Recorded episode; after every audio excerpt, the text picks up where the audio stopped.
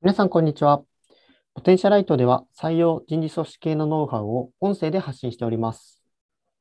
今回はスカウトにおける one to one のお質の向上について、えー、和田さんにお伺いできればと思います。では、和田さん、よろしくお願いいたします。よろしくお願いします。はい。とまずですね、ここでいうスカウトの one to one っていうのは、one to one っていうのはどういったあのことを指すのでしょうか？はい。えースカウトをお送りする際に、えーその求職者様にカスタマイズをした文章を作成することを表しています。つまりこうテンプレートではなくて、候補者さんのご経歴等を見て、えっと、合わせたこう文章を作っていくっていうところですね。はい。はい、わかりました。では改めて、こう、 one to one っていうのはなぜこう必要なのでしょうか？はい。えーいくつかあるんですけれども、一つご紹介すると、やはり採用市場の激化、採用活動の、まあ、激化というところが一つ挙げられます。で例えば、そのエンジニアを例に出すと、えっと、1日も約10件以上のスカウトメールがま届くというふうにま言われておりまして、でまあ、企業様によっては本当に興味を持っていただいて、応募までいかないケースっていうのがもうほとんどなんですよね。その結構そのケースが多くなっているというのが今の状況で、まあ、そのような状況下でですね、そのあらかじめま作成したテンプレートだけをまあお送りすると、えーまあ求職者様的には、あなんか自分のことをここまで見てくれてるなっていうところがあまり感じられなくなってしまうと。で故に、えーと、スカウトの返信が返ってこないというところが結構あるので、えーと、このワントゥーワン、要するにカスタマイズをした文章を、まあ、どこまであの求職者様にあのカスタマイズしてあの自分のことを見てくれてるっていうふうに思っていただけるかっていうのが、まあ、すごく大事になってきますところになります。ほど。求職者様にまあ文面をこう見ていただく、まあ、もっと言うと返信をいただけるためにこう必要になってくるっていうところですね。はい。はい。かしこまりました。と、では実際にワントゥーワンのポイントについてお伺いできればと思うんですけれども、はい。よいしょ。なんかどういったところが one to one のポイントになりますでしょうか？はい。えっと、大きく4つですね、あります。今日4つ紹介できればと思うんですけど、まあ、インサイトを知る、えー職種の魅力を知る、 one to one は前半と後半で構成される、褒めるポイントを知るっていう、まあ、この4つですね。で、一つ一つご紹介できればと思います。まず、インサイトを知るというところで、で、今回はまエンジニアにあの特化したお話ちょっとできればと思うんですけど、で、まずインサイトとは何かというと、えっと、人を動かす隠れた心理のことを言います。で、ここでまあ具体的に説明はちょっと割愛なんですけれども、なんか潜在ニーズとかっていうふうに呼ばれていることとちあの近いです。口には出してない内容、ここだけ心の中で思っていることっていうふうにまず認識していただければと思いますと。で、そういった中で、そのエンジ、エンジニアのインサイトって何があるのかというと、これまずエンジニアっていう一括りではなくて、えっと、エンジニアといっても、ウェブサービスでスタートアップ企業で働いているエンジニアだったり、えっと、SIR のエンジ SIR の企業で働いているエンジニアだったり、ウェブの受託開発で働いているエンジニアっていうふうに、さまざまなまず分類分けができます。で、そのあの分類分けをして、そこそのエンジニアが抱えているインサイトっていうところをまず、えっと、理解することっていうところが、えっと、大事になったりし大事になってきます。で、まあ、例えば少しだけ具体で話すと、えっと、SIR のエンジニアであれば、やっぱりクライアントのビジネスになったりするので、あのミッション、ビジョンとかを感じながら仕事をするっていうのがあんまりできない。このサービス、本当になんか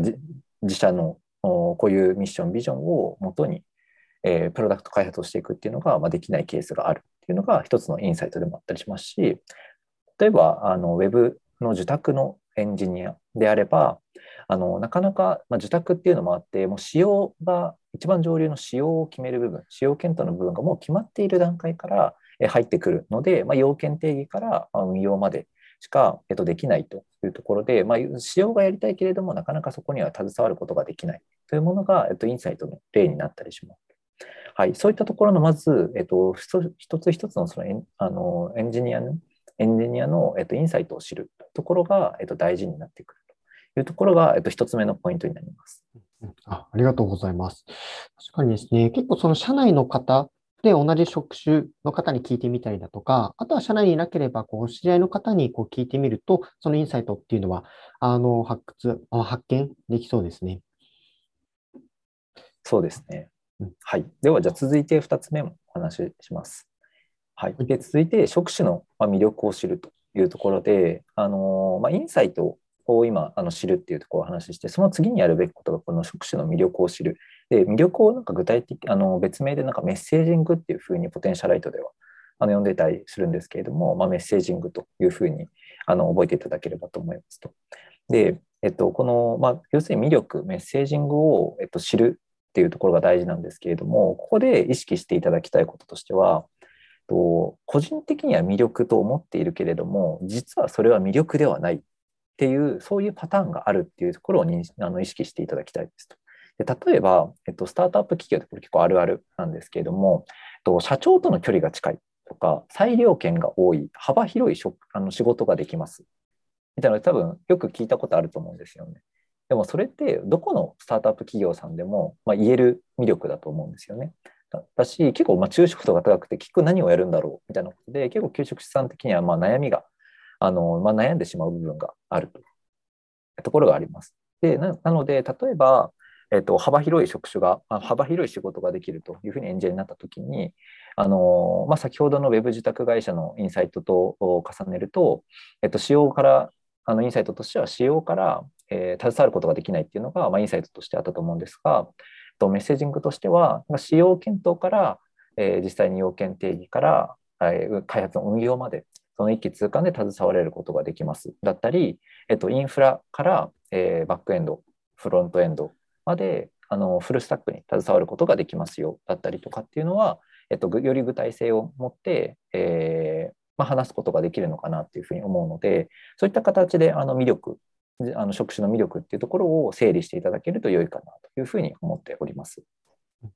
ありがとうございます。まあ、個人的には魅力だと思ってるけれども、実際、給食者様からすると魅力したいみたいなところはちょっと注意すべき点であるというところですね。はい。わ、かりました。そしたら次、3つ目ですね。まあ、どういったところがポイントになりますか？はい。えー、 one to one は前半、後半で構成されるというところの、ちょっと構成の話なので、先ほどちょっとあの、粒度があの違う、毛色が違う話にはなるんですけれども、ちょっとあの前提情報としてですね、お伝えできればと思います。で、 one to one は大きく前半と後半で分かれると。で、前半の中でも大きく2つに分かれて、後半の中でも2つに分かれるっていう、そんな形になっています。で、前半は、えっと、経験を褒めることっていうのがま1つ目。で、前半の丸あ2つ目が、えー、自社との親和性を伝えることっていうところが大事です。やっぱり給食様によりあ見て見ていただいているなというふうに感じていただくためにはその人のやっぱ経験だったりとかあの自社とのまあ、どういうところが親和性があるのか、こういった部分を生かしていただきたいです、まあ、技術的な親和性が高いですみたいなところをお伝えすることによって、あ見ていただいているんだなっていうふうに感じやすくなるので、まあ、前半部分はこのように設定していますと。で、続いて後半部分なんですが、えっと、その方の今後の希望が当社でであの実現できるというふうに伝えることが、えっと、後半の1つ目で。後半の2つ目が、最後に自社の魅力を伝えることというふうになっています。やはりあの今後の希望をあの実現できる場所に、あの給食士様はあのまあ、スカウト返信したいと思いますし、やっぱり興味を持ちやすいというところで、えっと、このようなあの部分にして、このようなあの流れにですね、設定しているというところになっております。はい。というので、今のは3つ目のお話でした。ありがとうございます。まあ、ただ魅力を伝えるだけではなくて、えっと、大きくあの2つに前半後半で分かれていって、でその中でも2つずつこう内容として構成を変えていった方がいいというところですね。はい。うん、分かりました。4つ目のポイントをお伺いしてもよろしいですか？はい。最後なんですけれども、え褒めるポイントを知るというところが最後の one to one の質を向上させるために必要なポイントになります。で褒めるポイントを知るでエンジニアの one to one を記載しようとカスタマイズする文章を記載しようというふうになったときに、えっと、褒めるポイントってどれぐらい思いつくでしょうか？ちょっと考えてみてくださいで僕があの考えたのは、まあ、様々あのあるんですけれども、えっとまあ、技術スタック、どういう技術を使われているかだったり、えっと、開発の幅、インフラから、えー、フロントまで開発されているだったり、えっと、全工程、要するに企画部分から、えー、運用部分まで経験されている。だったり、えっと、GitHub のアウトプットの頻度だったり、勉強会とかイベントに結構積極的に参加されているかどうか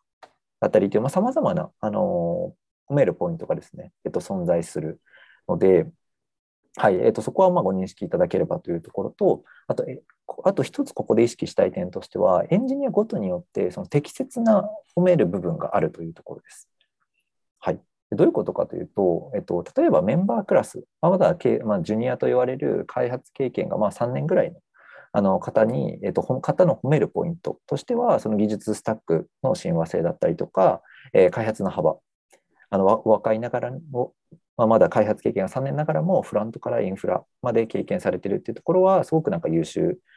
のように優秀のようにお見受けしていますというふうに、えっと、褒めるというところは良いかなというふうに思っているんですけれども、例えば、